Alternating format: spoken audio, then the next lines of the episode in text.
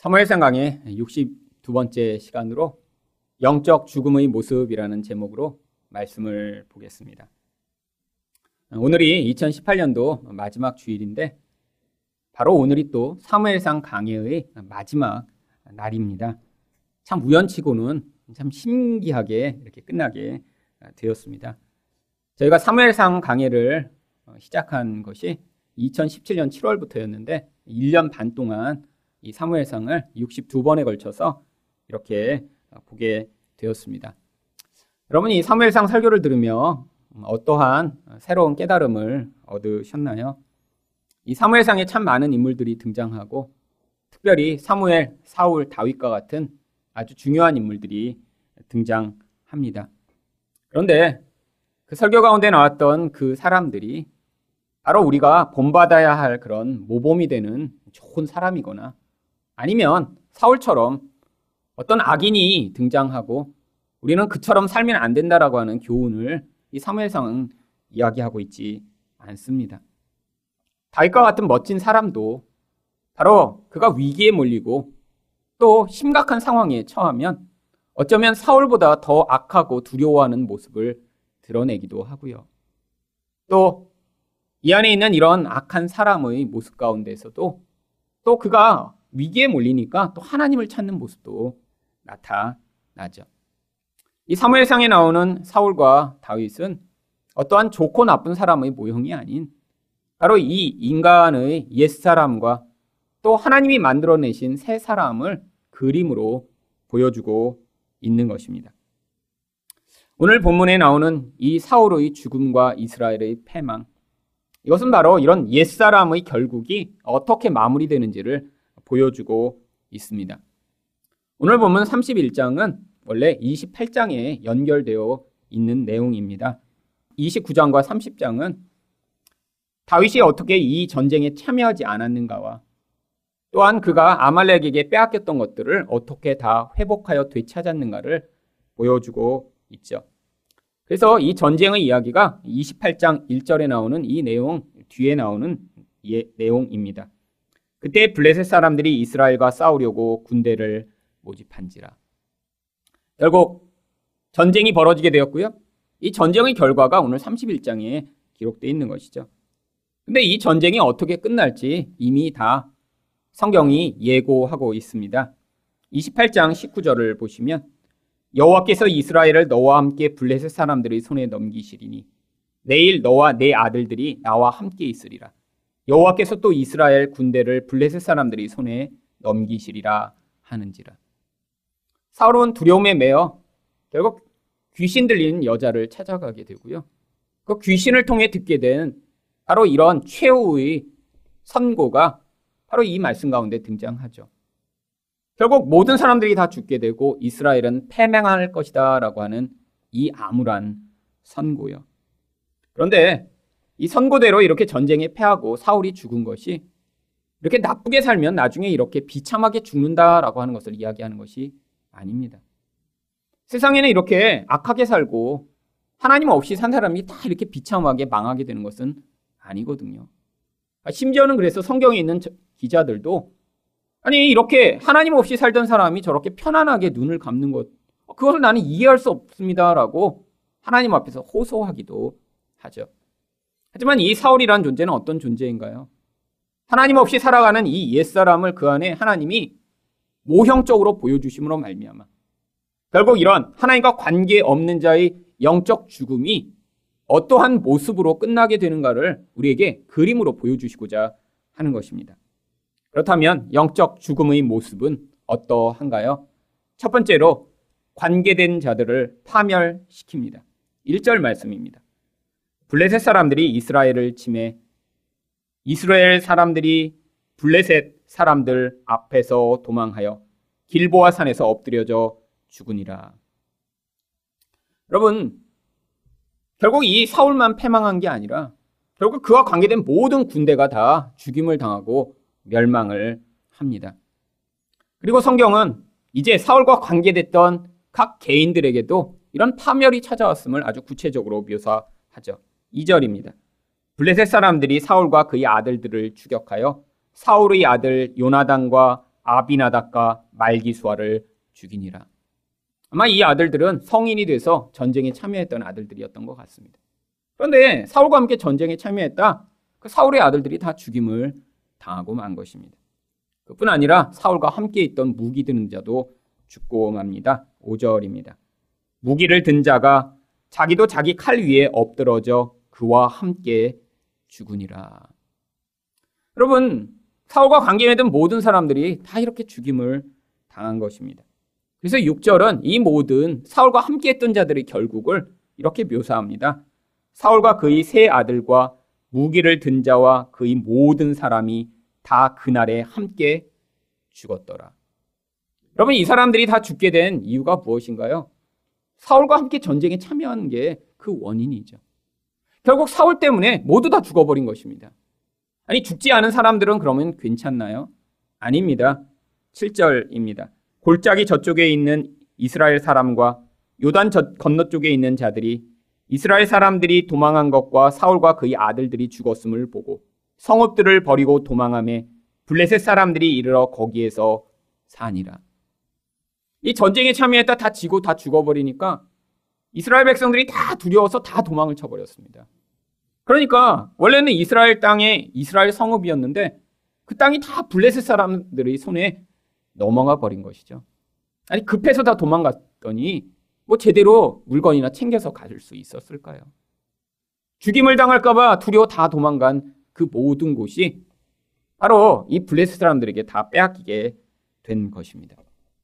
여러분 이것은 무엇을 보여주나요? 이렇게 하나님 없이 사는 자의 인생이 어떠한 영적 죽음의 결과를 남기는지를 그림으로 보여주는 것이죠. 이렇게 영적으로 죽음이 찾아오게 되면 결국 그 죽음의 영향력이 이렇게 한순간만이 아니라 일생 내내 그 사람을 통해 영향을 미치고 결국 주변에 있는 모든 자들을 파멸과 멸망과 불행으로 이끌어가는 그런 영향력의 중심이 된다라고 하는 것을 보여주고 있는 것입니다. 물론 사울은 이렇게 이곳의 죽음으로 말미암아 그 죽음이 이런 아주 치명적 영향력을 단번에 미쳤지만 아니 그러면 사울이 이전에는 아주 긍정적이고 좋은 영향력들을 미쳤나요? 아닙니다. 이전에도 사울 때문에 많은 사람들이 고통했고요. 그래서 사울이 통치 아래서 환란을 당하고 마음이 상하고 빚을 져서 살아남지 못하는 사람들이 바로 다윗에게로 몰려들었죠. 결국 사울은 자기 마음에 안 드는 그런 제사장들을 다 죽여버리고 일생 내내 그런 죽음의 영향력을 미치는 삶을 살다가 결국 그 죽음의 자리에서 결국 모든 사람들을 다 죽이고 끝났던 것입니다. 결국 이게 바로 마귀가 세상 가운데 이런 악에 사로잡힌 자, 옛사람으로 살아가는 자, 이렇게 상처 입은 사람들을 사용하여 그들을 통해 다른 사람에게까지도 이런 악한 죽음의 영향력을 영향 미치는 바로 그런 통로로 사용하고 있음을 보여주는 것이죠. 여러분 역사상 영향력이 크고 힘을 가진 사람이 이렇게 악의 화신이 된 경우에는 그 한 사람 때문에 얼마나 많은 사람들이 아주 고통스러운 삶을 살게 되고 죽임을 당하게 되었는지요. 우리는 그런 익숙한 이름들을 알고 있습니다. 히틀러, 이디아민, 김일성, 모태똥과 같은 그런 이름들. 이 이름 한 명에 영향을 받은 얼마나 많은 사람들이 있는지요. 한 사람 때문에 수백만 명이 죽기도 하고요. 한 사람 때문에 한 민족이 다 고통 가운데 이렇게 비참한 결국을 맞이하게 되는 경우들이 있었죠. 여러분, 근데 인류 역사상 이렇게 마귀에게 사로잡혔던 이런 한 사람으로 말미암아 4,500만 명이 학살당한 그런 경우도 있습니다. 여러분 4,500만 명이면 지금 남한의 인구만큼이에요. 여러분 누군지 아세요? 바로 스탈린이라고 하는 사람입니다. 여러분 스탈린이 공산주의 혁명으로 권력을 잡자마자 이전에 자기의 이 모든 권력의 쟁취 과정 가운데 방해가 됐던 모든 사람들을 숙청하기 시작합니다. 한 달에 4만 명, 5만 명씩을 죽였고요. 아무리 아무리 죽여도 자기 적들을 다 한꺼번에 죽일 수 없자 독일과의 전쟁 가운데 자기의 방해됐던 사람들을 무기도 주지 않고 그 전선으로 다 몰아내서 그 전쟁만으로도 500만 명을 죽였던 것이 바로 스탈린입니다. 얼마나 사람들을 많이 죽였는지 이 스탈린의 별명이 인간 백정이었대요. 근데 이 스탈린이 이렇게 사람들을 죽이면서 그가 가졌던 모토가 있습니다. 가장 가까운 사람부터 의심하라. 이게 스탈린의 모토였대요. 얼마나 많이 사람들을 죽였는지 누군가 자기를 죽일까봐 늘 불안과 걱정에 시달렸던 것이죠. 그래서 이 스탈린이 죽인 사람 가운데는요, 자기 아내도 있었고, 자기 자식도 있었고, 자기 주치의도 있었습니다. 왜냐하면 그들이 언젠가 자기를 죽일 거라는 그 두려움에 사로잡혀 결국 자기 주변에 있는 모든 사람들을 다 죽음으로 몰아 넣었던 것입니다. 여러분, 사람들을 이렇게 죽였더니 자기도 불안과 걱정에서 벗어나지 못했던 거예요. 그래서 잠을 잘 때면 아무도 자기를 찾지 못하도록 수십 개의 방 가운데 임으로 들어가서 늘 문을 잠그고 잠을 잤다고 그래요. 그리고 자기 집은 미로처럼 꾸며서 누군가 찾아오더라도 자기를 찾지 못하도록 그렇게 자기 방을 만들었다고 합니다. 그런데 그가 어느 날 72세 때 아침에 죽은 채로 발견이 되었습니다. 그런데 그냥 자다가 죽은 것 같았는데 나중에 그가 죽은 뒤에 그의 가장 측근에서 일했던 한 사람이 내가 조국을 위해 인류 역사 가운데 가장 위대한 일을 행하였다라는 일기를 쓰고 바로 그를 통해 죽임을 당했다라고 지금 사람들이 추측을 하고 있습니다.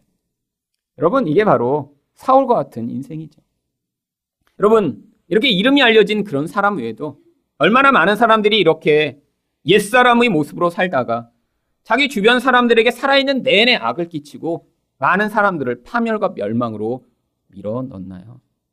여러분, 그런데 우리도 그렇게 살다가 죽을 존재였습니다. 우리가 사는 내내 나의 욕심과 두려움에 매여 결국 다른 사람을 이용해 먹고 파괴하고 악을 끼치고 남에게 상처를 주고 우리가 살았던 그 삶 내내 우리 삶이 그런 아무런 아름다운 영향력을 미치지 못했을 텐데 하나님은 우리를 구원하여 그런 옛사람이 아니라 새 사람으로 말미암아 다른 사람을 살려내는 자로 사용하시고자 하는 것입니다. 여러분 이제는 우리 안에 생명이 들어왔습니다. 예수를 통해 생명이 들어온 자에게는 이제 그래서 더 이상 죽음을 두려워할 필요가 없는 것이죠. 오히려 이 죽음이 이렇게 남에게 악을 끼치는 영향력이 아니라 예수의 생명을 가진 자는 이 땅에서의 죽음을 통해서도 하나님이 그의 삶이 많은 사람들을 살려내는 생명의 통로가 되도록 만드시는 그 놀라운 역사를 이루어 나가십니다. 1921년에 스웨덴의 선교사인 플러드라고 하는 부부가 아프리카로 선교를 떠났습니다. 아주 옛날이죠. 그런데 이 부부가 가서 에릭슨이라고 하는 부부를 만나 이렇게 네 사람이 아프리카의 아주 밀림 지대로 들어갑니다. 그들이 들어갔던 마을의 이름이 느돌레라라고 하는 마을이었다고 해요. 그런데 당시만 해도 이렇게 백인이 선교하겠다고 오니까 이 마을의 추장이 이들이 절대로 자기 마을 사람들을 만나지 못하도록 방해를 했다고 합니다. 그래서 이들이 그래도 그 마을에 대한 이런 하나님의 마음과 사랑으로 아, 우리가 그러면 마을 사람을 만나지 못하지만 그럼 마을이 보이는 언덕에서 살게는 해달라고 요청을 했더니 그건 허락을 했다고 그래요. 그래서 마을에서 1km 떨어진 언덕 위에 굴을 파고 이 부부들이 거기에 살았습니다. 근데 이제 아프리카에서 먹고 살아야 되니까 이 추장이가 한 가지를 더 부탁한 거예요. 우리가 그냥은 굶어 죽을 것 같으니까 우리가 돈을 줄 테니까 그 마을에서 한 명을 시켜서 우리한테 음식을 팔아달라고. 그래서 이 추장이 거기서 고아로 자라고 있는 한 아이를 시켜서 일주일에 한두 번씩 그 선교사 부부들한테 음식을 전달하라고 했습니다. 참 소망이 없는 상황이죠. 아프리카까지 가서 복음을 전하려고 들어갔는데 아무도 만날 수 없는 그런 상황이에요. 그런데 바로 그 플러드 부부의 여자 선교사인 스비아 플러드라는 여자는 소망을 버리지 않았습니다. 자신들한테 음식을 가져다 주는 그 소년을 붙잡고 그 말을 배우기 시작했고요. 그리고 그 소년에게 계속해서 복음을 전했습니다. 결국 그 소년이 그러는 과정 가운데 복음을 받아들인 거예요. 그런데 그런데 임신을 했습니다. 마침 그때. 그래서 거기서 이 스비아 플러드가 아이를 낳았는데 낳고 나서 며칠 지나지 않아 말라리아에 걸려서 죽어버렸습니다. 이 남편은 너무너무 낙심이 된 거예요. 선교를 하겠다고 아프리카까지 갔는데 아내가 그렇게 죽어버리고 모든 것이 끝나니까 낙심을 한 나머지 자기 아이를 데리고 간 게 아니라 아이를 그냥 거기 남겨있던 에릭슨 부부한테 맡겨버리고 그냥 돌아가 버렸어요. 그리고 떠나면서 나는 하나님을 버리겠다. 하나님을 위해 헌신하고 하나님을 위해 복음을 전하겠다고 갔는데 우리 가정에 이런 불행을 가져다 주는 그런 신이라면 나는 하나님을 버리겠다라고 하고 떠나버렸어. 그런데 그 아프리카에 남아있던 에릭슨 부부가 이 아기를 맡은 지 얼마 되지 않아 이 부부도 둘 다 말라리아에 걸려서 같이 죽어버렸어요. 그래서 이 아이만 그냥 덩그랗게 남아 혼자 고아가 된 것입니다. 이 아이가 갈 곳이 없었는데 마침 그곳에 왔던 미국 선교사 부부가 아이를 입양해서 미국으로 데리고 갔습니다. 결국 그 부부 밑에서 자라서 이 아이는 나중에 남편을 만났는데 신앙이 좋은 사람으로 성장했고 그 남편도 신학교 교수가 되고 나중에 학장이 된 그런 사람이었어요. 수십 년이 흐른 것입니다. 그 뒤에. 이 애기였던 그 아이가 이제는 남편이 신학교 학장이 될 그런 나이까지 됐으니까 거의 5, 60년이 흘렀죠. 근데 어느 날 이 집에 뭐 학교의 학장이니까 여러 곳에서 우편물이 오는데 한 번도 자기가 받아보지 못한 그런 우편물이 하나 온 거예요. 스웨덴에서 온 그런 선교 잡지였습니다. 미국에서 자랐으니까 스웨덴어를 몰라서 그냥 사진만을 넘겨보고 있는데 거기서 한 사진이 이 여자의 눈에 들어오기 시작했습니다. 아프리카에서 찍은 사진인데 한 무덤을 이렇게 카메라가 찍은 거예요. 그 무덤에 바로 자기 어머니의 이름이 적혀 있었습니다. 스비아 플러드. 깜짝 놀라서 그 잡지를 스웨덴어를 아는 사람한테 번역을 시켰어요. 그랬더니 그 잡지에 무슨 내용이 있었냐면 1920년대에 이렇게 스비아 플러드라는 여자가 와서 복음을 전했는데 그 복음을 들었던 그 소년이 나중에 자기 마을에 가서 마을 사람들을 전도하기 시작한 거예요. 하나님이 은혜를 베푸셔서 그렇게 돼갖고 몇 년 동안 그렇게 복음을 전했더니 나중에는 그 마을 사람 600명이 다 예수를 믿게 된 거예요. 지금은 그 마을이 훨씬 더 커졌는데 거기 있는 모든 사람들이 다 예수를 믿게 되었다라는 그 이야기가 거기에 기록된 것입니다. 그래서 이 여자가 그때부터 자기 아버지를 찾기 시작했어요. 왜? 아버지가 이렇게 다 자기도 버리고 하나님을 버리고 떠났다는 얘기를 듣고 많이 있었는데 그때까지는 아버지를 찾을 생각도 하지 않았던 거죠. 아, 하나님이 이런 일을 하셨구나. 이것을 아버지에게 알리고자 스웨덴에 갈 기회를 찾아 스웨덴을 비행기를 타고 갔습니다. 아버지를 만났더니 아버지가 이 딸을 만나려고도 안 하는 거예요. 너가 태어난 것이 우리 가정의 불행의 시작이었다. 너가 태어나고 네 엄마가 죽고 하나님은 우리를 다 버렸다. 이게 그 아버지 태도였어요. 이 여자가 아버지를 붙잡고 그 잡지를 보여주며 하지만 엄마의 죽음을 통해 하나님이 무슨 일을 하셨는지를 이야기하게 하자 그제서야 그 아버지가 눈물을 흘리며 아 나는 평생 죽을 때까지 하나님의 이름을 내 입에 담지 않겠다고 맹세를 했는데 이제야 하나님이 네 엄마의 죽음을 통해 무슨 일을 행하셨는지 이제야 내가 받아들이겠다라고 하고 그제서야 회개를 하고 다시 하나님을 믿기 시작했다라고 합니다. 그리고 또 몇 년이 흘렀는데 이 부부가 우연한 기회에 어느 선교 대회를 참여했는데 거기 아프리카에서 온 한 나이 든 사람이 그 아프리카에서 있었던 일을 간증하기 시작했습니다. 그런데 그 사람이 누구냐면 바로 그 스비아 플로드 선교사로부터 복음을 들었던 그 꼬마가 나중에 목사가 되고 그 마을을 섬기는 목회자가 돼서 거기 선교대회에 간증을 하러 온 거예요. 선교대회가 끝나고 이 스비아 플로드의 딸이 그 사람을 만나 자기가 바로 그 스비아 플로드의 딸이라고 그랬더니 그 마을에 꼭 와달라고 초청을 한 것입니다. 그래서 나중에 이 신학교 학장 부부가 그 아프리카까지 갔어요. 갔더니 그 마을 사람들 수천 명이 다 길에 나와서 우리에게 복음을 전한 가족의 바로 그 딸이다 라고 그들이 환영하기 시작했습니다. 그 어머니 무덤에 갔더니 그 무덤에 바로 요한복음 12장 24절이 기록되어 있었다라고 합니다. 내가 진실로 진실로 너희에게 이르노니 한 알의 밀이 땅에 떨어져 죽지 아니하면 한 알 그대로 있고 죽으면 많은 열매를 맺느니라. 여러분 이런 영적 죽음을 맞이한 자는 그 죽음으로 말미암아 많은 사람들에게 악을 끼치고 끝나는 인생으로 끝나버렸는데 이렇게 하나님의 생명을 가진 자는 그의 죽음을 통해서 많은 사람을 살려내는 이런 생명의 영향력을 미치는 것이 바로 이게 성경의 결말인 것입니다. 여러분, 우리는 예수를 믿는 자로 우리 안에 하나님이 성령으로 생명을 주셨습니다. 결국 우리가 살아서도 그 생명을 드러내는 게 우리의 사명이며 심지어는 우리가 죽었을 때에도 그 생명의 영향력을 드러내 우리를 통해 하나님의 생명이 영원히 영향을 미치도록 만드는 것이 바로 성도의 운명인 것이죠. 여러분 그러니까 우리는 사나 죽으나 우리를 통해 그리스도가 드러나 우리를 통해 그 생명이 나뿐 아니라 많은 사람들에게 영향을 미치도록 하는 그런 통로가 되는 삶. 이게 바로 하나님 백성에게 주어진 사명이며 축복인 것입니다. 두 번째로 영적 죽음의 모습은 어떠한가요? 두려움의 끝을 보여줍니다. 3절 말씀입니다. 사울이 패전함에 활 쏘는 자가 따라잡으니 사울이 그 활 쏘는 자에게 중상을 입은지라. 결국 사울도 화살을 맞고 중상을 입습니다. 그런데 이렇게 죽어가면서 사울이 두려워한 것이 무엇이냐면 4절 상반절입니다. 그가 무기를 든 자에게 이르되 내 칼을 빼어 그것으로 나를 찌르라. 할례 받지 않은 자들이 와서 나를 찌르고 모욕할까 두려워하노라. 여러분 죽기 전에 이렇게 살아 있으면 얼마나 이 블레셋 사람들이 와서 이 사울을 괴롭힐까? 그게 너무너무 두려워진 거예요. 그래서 그 두려운 나머지 자기를 지키며 자기 무기를 드는 그런 보디가드한테 자기를 대신 죽여달라라고 이야기를 합니다. 근데 이 보디가드가 그것을 거절합니다. 4절 중반절입니다.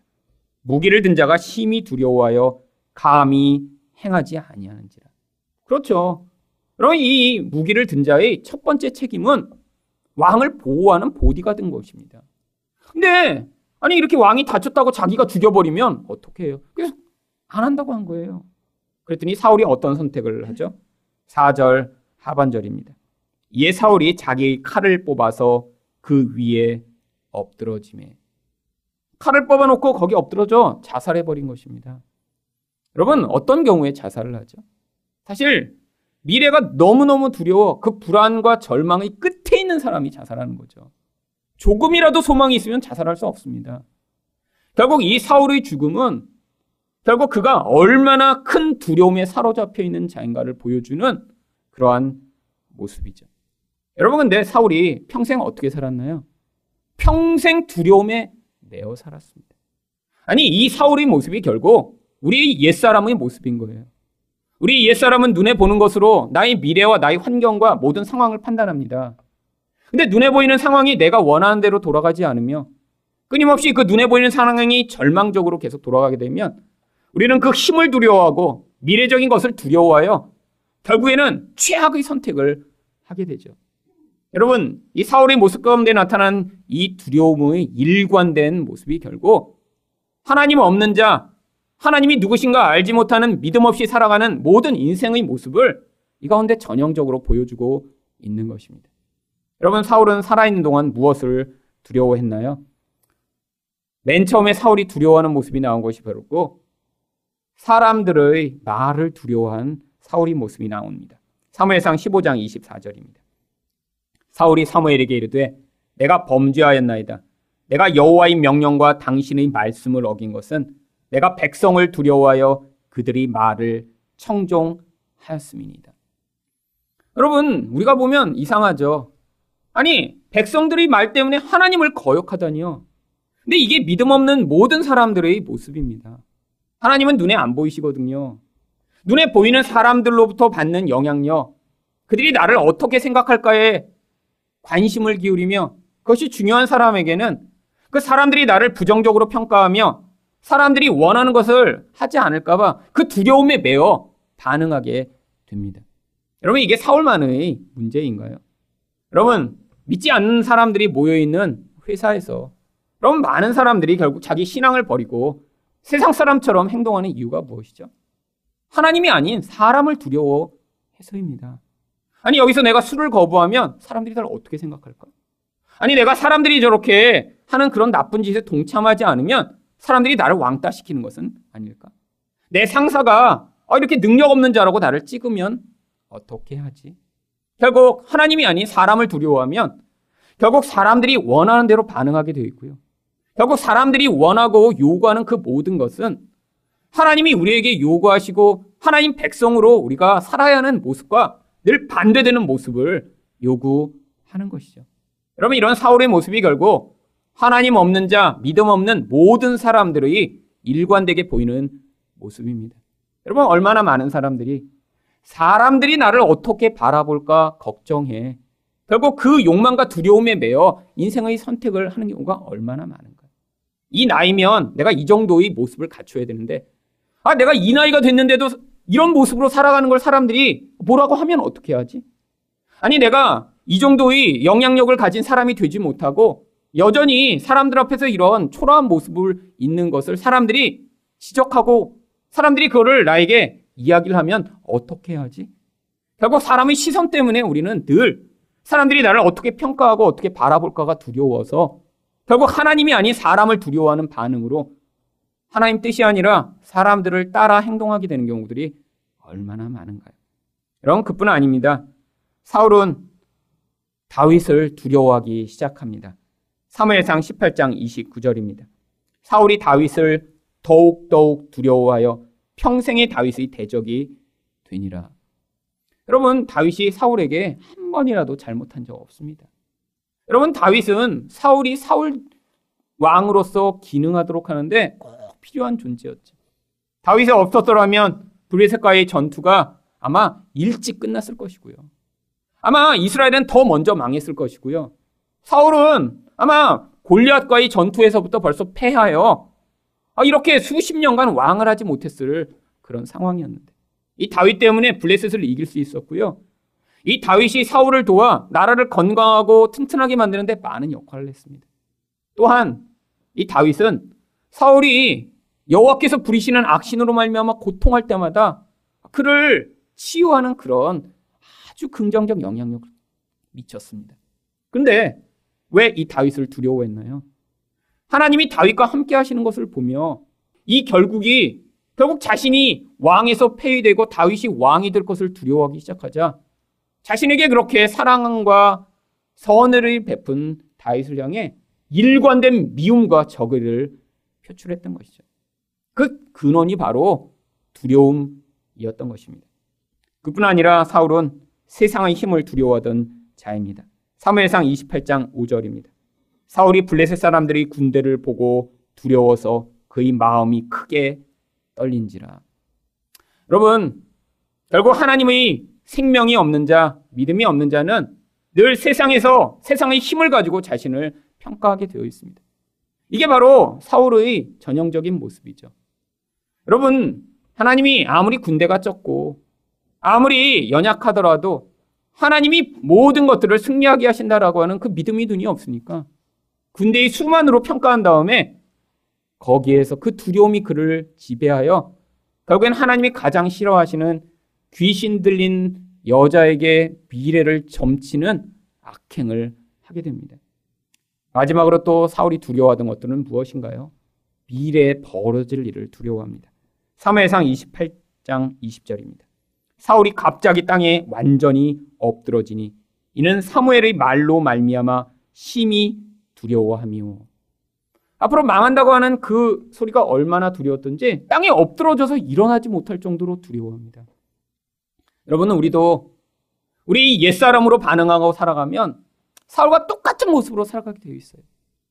여러분, 미래에 어떤 나쁜 일이 벌어질 것이라는 그런 불안이 우리를 사로잡아 얼마나 힘들고 고통하는 삶을 살아가는 사람들이 많은가요? 하나님이 우리에게 주신 그 약속은 다 잊어버리고 우리가 어떠한 고난을 지나가도 우리 모습이 지금 어떻더라도 하나님이 우리 인생의 주인이시며 세상이 우리 주인이 아니라는 것을 믿어야 하는데 눈에 보이지 않는 그 하나님은 보이지 않으니까 눈에 보는 것으로 자꾸 평가하며 두려워서 잘못된 정보와 잘못된 영향력 가운데 자기 미래를 맡겨 버리고 스스로 두려움에 사로잡혀 인생을 절망하고 살아가는 사람들 얼마나 많은가요? 이게 바로 옛사람의 전형적 모습이라고 하는 것이죠. 여러분, 우울증에 걸려 자살하는 사람들이 바로 이런 절망의 끝, 자기 가운데 모든 소망의 이유를 찾지만 거기서 소망을 찾을 수 없는 사람들이 전형적 모습입니다. 여러분, 자살한다는 건 인생에 정말 완전히 끝에 도달한 사람들이 선택하는 거잖아요. 근데 그들의 공통점이 있습니다. 어떠한 상황과 어떠한 자기로부터 아무런 소망의 이유를 찾을 수가 없는 거예요. 여러분, 그게 인생입니다. 여러분, 우리에게는 소망의 이유가 없어요.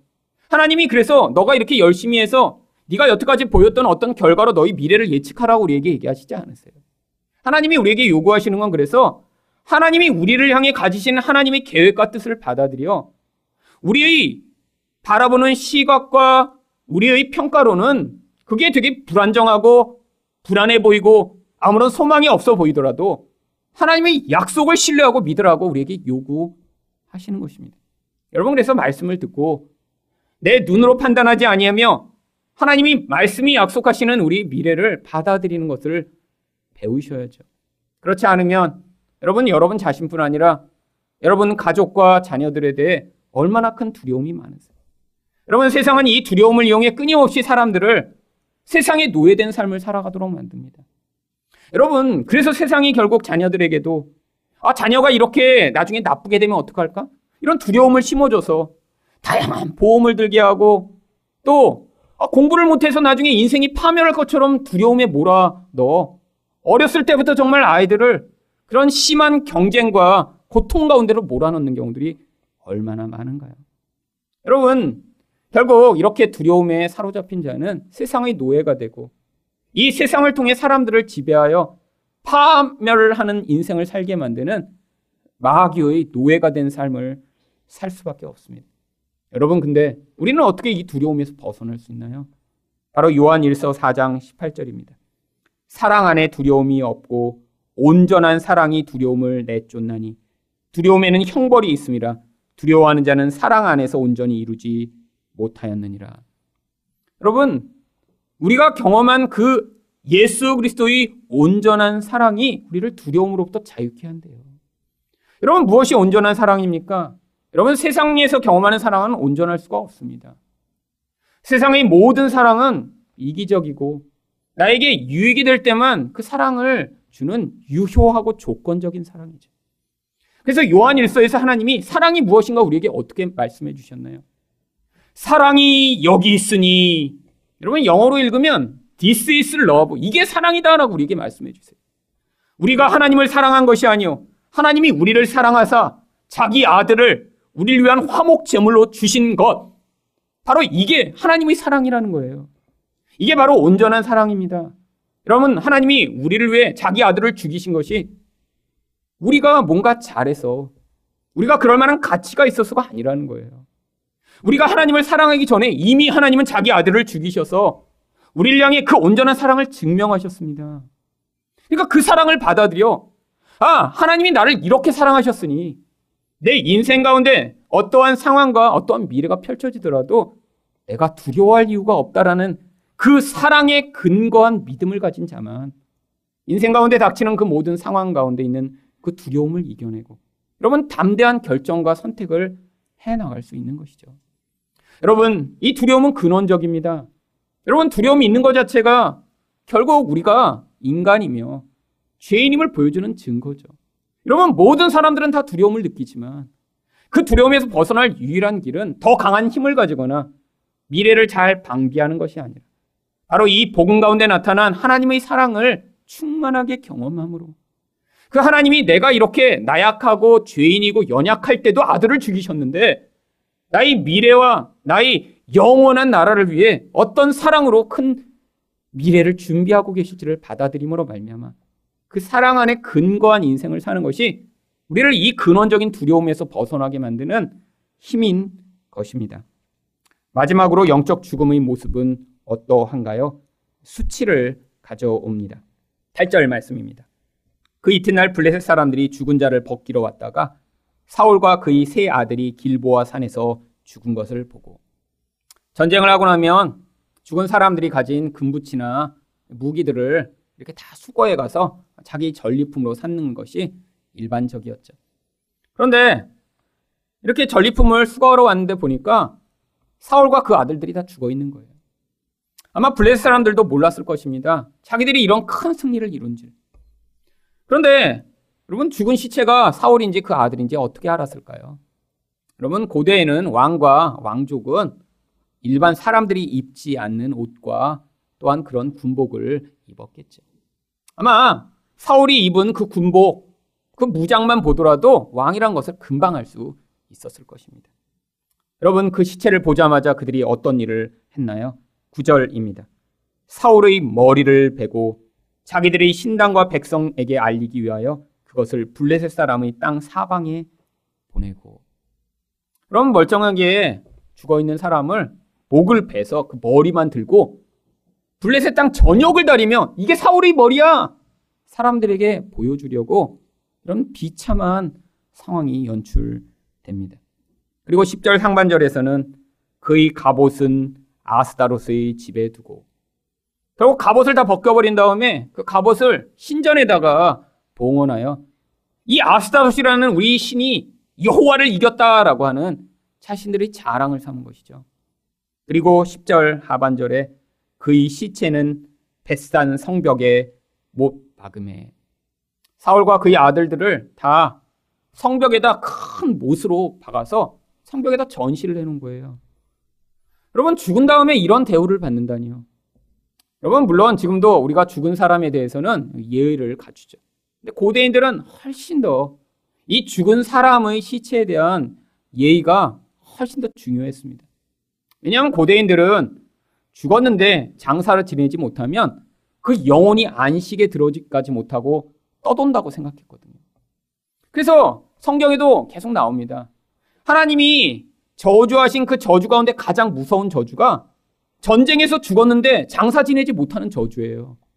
왜냐하면 고대인들은 그걸 너무너무 두려워했거든요. 아, 내가 죽어서도 안식에 들어가지 못하고 계속해서 고통해야 되다니. 여러분, 근데 지금 사울에게 그런 저주가 내린 거예요. 여러분, 그런데 이게 단순히 그 시체가 모욕을 당한 것을 보여주는 것이 아닙니다. 이게 바로 영적으로 죽임을 당한 자의 영원한 결국이라는 거죠. 여러분, 하나님 없이 죽은 자가 당하게 될 가장 큰 고통이 뭐 지옥에 가서 뜨거운 물에 들어갔다 나왔다 하는 게 아닙니다. 여러분, 영원한 수치를 당하게 되는 거예요. 여러분, 인간이 가지는 그 인간의 가장 아름다움과 영광은 어디에 있나요? 바로 인간의 모습에 있는 게 아니라 하나님이 인간이란 그 존재 안에 담아 놓으신 하나님의 아름다움과 하나님의 영광을 통해 인간이 영광스럽게 되는 것이죠.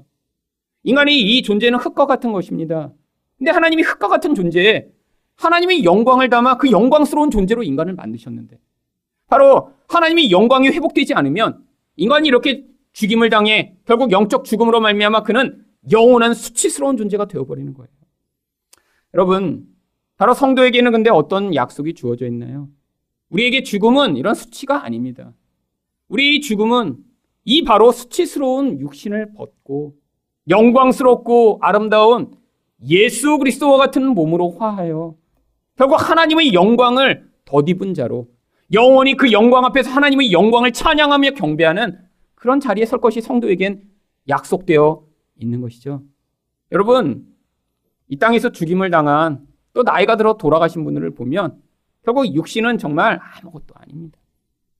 여러분 이렇게 돌아가신 분을 보면 정말 이렇게 아름답고 정말 너무 멋지게 돌아가신 분은 없어요. 특히 병을 앓고 돌아가신 분들을 보세요. 여러분 정말 인간의 육신이라는 게 아무것도 아닙니다. 정말 나중에 생기가 다 사라지고 나면요. 정말 아무것도 아닌 그런 초라한 존재로 변해버려요. 근데 성도에게는 그게 끝이 아니라는 거예요. 하나님이 이 아무것도 아닌 육신, 초라한 육신, 사라져버릴 그 육신 안에 하나님의 생명을 통해 그 영원하고 아름다운 것들을 드러나게 하셔서 결국 죽음이라는 것은 그 육신의 껍데기를 벗어버리고 우리 안에 하나님이 창조하신 그 새로운 영광스러운 존재가 드러나는 그러한 놀라운 기회인 것입니다. 근데 그 생명이 없는 자는 죽음으로 영원한 수치와 부끄러움에 들어가게 되는 것이죠. 여러분, 그런데 이렇게 수치스럽게 끝났어야 할 이 사울에게 바로 그 수치를 덮는 일이 벌어집니다. 11절입니다. 길라앗 야베스 주민들이 블레셋 사람들이 사울에게 행한 일을 듣고 길라앗 야베스는 요단강 동쪽에 살던 그런 이스라엘 백성들입니다. 근데 이들이 이 사실을 들었어요. 그리고 12절과 13절에서 그들이 어떤 일을 했나요? 모든 장사들이 일어나 밤새도록 달려가서 사울의 시체와 그의 아들들의 시체를 뱃산 성벽에서 내려가지고 야베스에 돌아가서 거기서 불사르고 그의 뼈를 가져다가 야베스 에셀나무 아래에 장사하고 7일 동안 금식하였더라. 여러분, 이게 단순히 시체를 가져온 것 같지만 이 야베스 거민들은 생명을 내건 일을 한 것입니다. 여러분, 이 블레셋 군대가 이 사울과 그의 아들들의 시체를 어디에 못 박았나요? 결국 자기들이 점령한 성에다 못 박은 거예요. 자기 전리품으로. 결국 지금 블레셋이 지배하고 있는 땅을 밤중에 통과해 가서 그 블레셋 군대가 주둔하고 있는 그 주둔지에서 그 시체를 빼다가 지금 자기 땅으로 돌아와야 되는 거예요. 여러분, 수많은 군대가 있는 그 자리를 통과해 그 시체 얻어내기 위해 왜 이들이 이런 위험한 일을 한 것일까요? 바로 이들은 과거에 이 사울로부터 도움을 받았던 적이 있었기 때문입니다. 사울이 왕이 되었을 때 아직 왕위에 올라가지는 않았고 사람들이 인정도 받지 못한 바로 그 시기에 바로 이 길랏 야베스 사람들이 살던 그 지역에 있던 암몬 왕 나하스가 이 야베스 사람들을 위협하기 시작합니다. 내 종이 되지 않으면 너희를 다 죽여버리겠다. 그래서 사람들이 종이 되겠다고 그래요. 아, 그냥 종이 되겠습니다. 그랬더니 뭐라고 그러냐면 그냥 종이 안 된대요. 다 눈을 다 뽑아버리겠대요. 한쪽 눈을. 그러니까 이 야베스 사람들이 아니 눈이 뽑히면서까지 종이 될 수는 없으니까 그제서야 이스라엘 전역에 도움을 요청하는 그런 사람들을 보냅니다. 근데 그때 사울이 그 이야기를 들었습니다. 그리고 나서 이들을 돕기로 합니다. 근데 사울은 지금 그냥 왕이 되었는데 여전히 농사하던 농부에 불과해요. 근데 그때 어떤 일이 일어났냐면 사무엘상 11장 5절과 6절입니다. 마침 사울이 밭에서 소를 몰고 오다가 이르되 백성이 무슨 일로 우느냐 하니 그들이 야베스 사람의 말을 전하니라. 사울이 이 말을 들은 때 하나님의 영에게 감동되매. 바로 이때 하나님의 영이 임하여 사울에게 하나님의 마음과 능력을 부어 주십니다. 그래갖고 사울이 일어나 이스라엘 군대를 이끌고 와서 이 암몬 왕 나하스를 다 쳐부시고 이 길랏 야베스 사람을 구원했던 것이죠. 여러분 사울 삶 가운데 유일하게 잘했던 일이 바로 이 일이에요. 근데 그 일이 무엇으로 말미암아 나타났나요? 사울이 용맹을 부리고 용기를 부려서 나타난 게 아니에요. 하나님의 성령이 임해서 일시적으로 그를 사로잡으셨더니 결국엔 나중에 그의 수치가 가려지는 이런 놀라운 결국이 나타납니다. 여러분 바로 이게 성도의 인생 가운데 나타나는 일이에요. 여러분 우리가 용기를 냈더니 나중에 우리 수치를 가리고 영광스럽게 되는 것이 아닙니다. 우리 안에 하나님이 성령을 주셔요. 예수 믿는 자에게 주신 그 성령이 우리 일생 가운데 결국 우리는 만들어내지 못하는 이런 일들을 행하게 하시고 나의 뜻과 나의 행위로 어떤 결국이 아니라 하나님의 영광을 드러내게 하시는 일들을 행하실 때 하나님이 그것으로 결국 우리 수치를 덮으시고 하나님이 그 수치스러운 자들을 영광스러운 자들로 이끌어 가시는 것입니다. 여러분, 그게 바로 개인과 교회를 통해 이 땅 가운데 하나님이 보여주시고자 하는 거예요. 우리 욕심과 두려움에 매여 있으면 절대로 할 수 없는 일들을 하나님이 은혜로 덮으셔서 행하게 하실 때 경험되는 그 놀라운 은혜. 2년 전에 저희가 크리스마스 때 이제 대구에 있는 토기장이 교회라고 하는 개척을 시작하는 교회에 저희 헌금을 모아서 그 교회의 개척 헌금으로 보냈었습니다. 근데 이게 뭐 중간중간에 가끔씩 이제 감사하다는 그런 편지를 받았는데 이번에는 참 제가 읽으면서 마음이 정말 아주 훈훈해지고 정말 감사한 마음이 들었던 그런 내용이 왔더군요. 첫 번째는 2년 만에 그래도 그 교회가 이제 자립을 할 수 있을 정도로 성도들이 모여서 아 그래서 어 이제는 아이들과 이렇게 예배 드리는 사진이 있는데 이제는 아주 그냥 교회처럼 보이기 시작했어요. 사실 올해 초까지만 해도 사진 찍으면 한 다섯 명 이렇게 앉아서 이렇게 들여서 아, 이게 참 이 교회가 올해까지 서바이브를 할 수 있을까 제가 많이 걱정을 했었습니다. 근데 이제 올해 말에 되니까 아이들도 일곱 명이나 됐대요, 이제. 그리고 그래서 아이들이 일곱 명이 되니까 이제 하도 뛰어다니고 그래갖고 그래갖고 이제 뒤에다가 이렇게 방을 새로 하나 만들었더라고요. 그것도 참 감사했어요. 근데 더 감사한 게 그래도 아직도 이 교회가 매달 사실은 이 수익과 지출을 제대로 맞추지 못해 뭐 기도를 열심히 하는 그런 상황이더라고요. 근데 여기가 그 2년 전에 받았던 그 은혜를 아직도 잊지 않고 있는 거예요. 그래서 거기에 무슨 얘기를 썼냐면 사실 우리 교회가 시작할 수도 없었는데 하나님이 서울에 있는 어떤 개척 교회로 말미암아 우리 교회를 시작하게 하신 그 은혜가 우리에게 너무 커서 이 교회도 이렇게 하나님의 은혜를 흘려보이는 교회로 계속 지어져 가고 싶다라는 그 열망으로 자기들 아 그렇게 재정이 어렵고 힘든데도 사실 요번 크리스마스 헌금으로 말미암아 암 수술하는 어떤 꼬마에게 그 암 수술 비용을 돕고 또 자기네보다 더 어려운 어떤 개척교회 제주도에 시작한 개척교회에 또 그 크리스마스 헌금을 나누어서 보냈더라고요. 하나님이 이렇게 우리를 정말 아무런 광야 가운데 시작도 할 수 없는 그 상황에 그런 은혜를 우리가 받았는데 우리 또한 그 은혜를 흘려보내는 교회가 되고 싶다고요. 여러분 이게 바로 생명이 흘러가는 것입니다. 여러분 우리 교회도 개척교회였죠. 아 지금도 개척교회죠. 물론 개척교회인데 이제 조금 살아난 개척교회입니다. 네. 근데 여러분 우리도 그때 그렇잖아요. 그때 보냈던 1,500만 원 보였거든요. 저희가 그 교회에. 사실은 여러분 어떤 개척교회가 개척한 지 2년, 3년 만에 1천만 원, 2천만 원, 3천만 원씩 이렇게 보냅니까? 사실 한국 교회 역사 가운데 아마 유일할 거예요. 저희 교회가. 딴 교회 아는 교회 있으면 좀 알려주세요. 궁금해요. 그런 교회가 있는지 혹시. 하여튼 근데 여러분 저희는 시작할 때부터 일단 1,500만 원 보내고 시작했어요. 여러분 다 아시죠? 이 교회도 사실 저희 교회가 유일합니다. 한국에서. 여러분 근데 하나님이 이 교회의 어떤 목적과 방향을 어디서부터 설정하셨나요? 모든 교회는 나의 미래가 불안해서 개인이건 교회건 무엇부터 합니까? 나부터 살아남고자 웅크려 들고 나를 위해서 저축하고 나만을 위해서 쓰는 게 그게 일반적이잖아요. 왜 두려움이 모두를 사로잡으니까요. 여러분 근데 처음부터 그 길을 걷기 시작하면 어떻게 되나요? 나중에 재정이 넉넉해지고 여유가 생겨도 결국에는 나를 위해서밖에 쓸 수밖에 없는 거예요. 여러분 근데 하나님은 우리는 시작부터 우리 미래를 두려워하지 않고 우리를 통해 하나님이 어떤 일을 행하실지를 생명을 흘러내며 재정을 흘러보내는 일을 시작하게 하셨습니다. 그랬더니 그 열매가 우리로 그치지 않고 여러분 그 사랑과 은혜를 받은 교회들이 또 그런 모습을 따라하며 바로 이 생명의 영향력이 확산되어 나가도록 하나님이 일하고 계신 것들을 저는 지금 보여주시고 계시다고 믿습니다.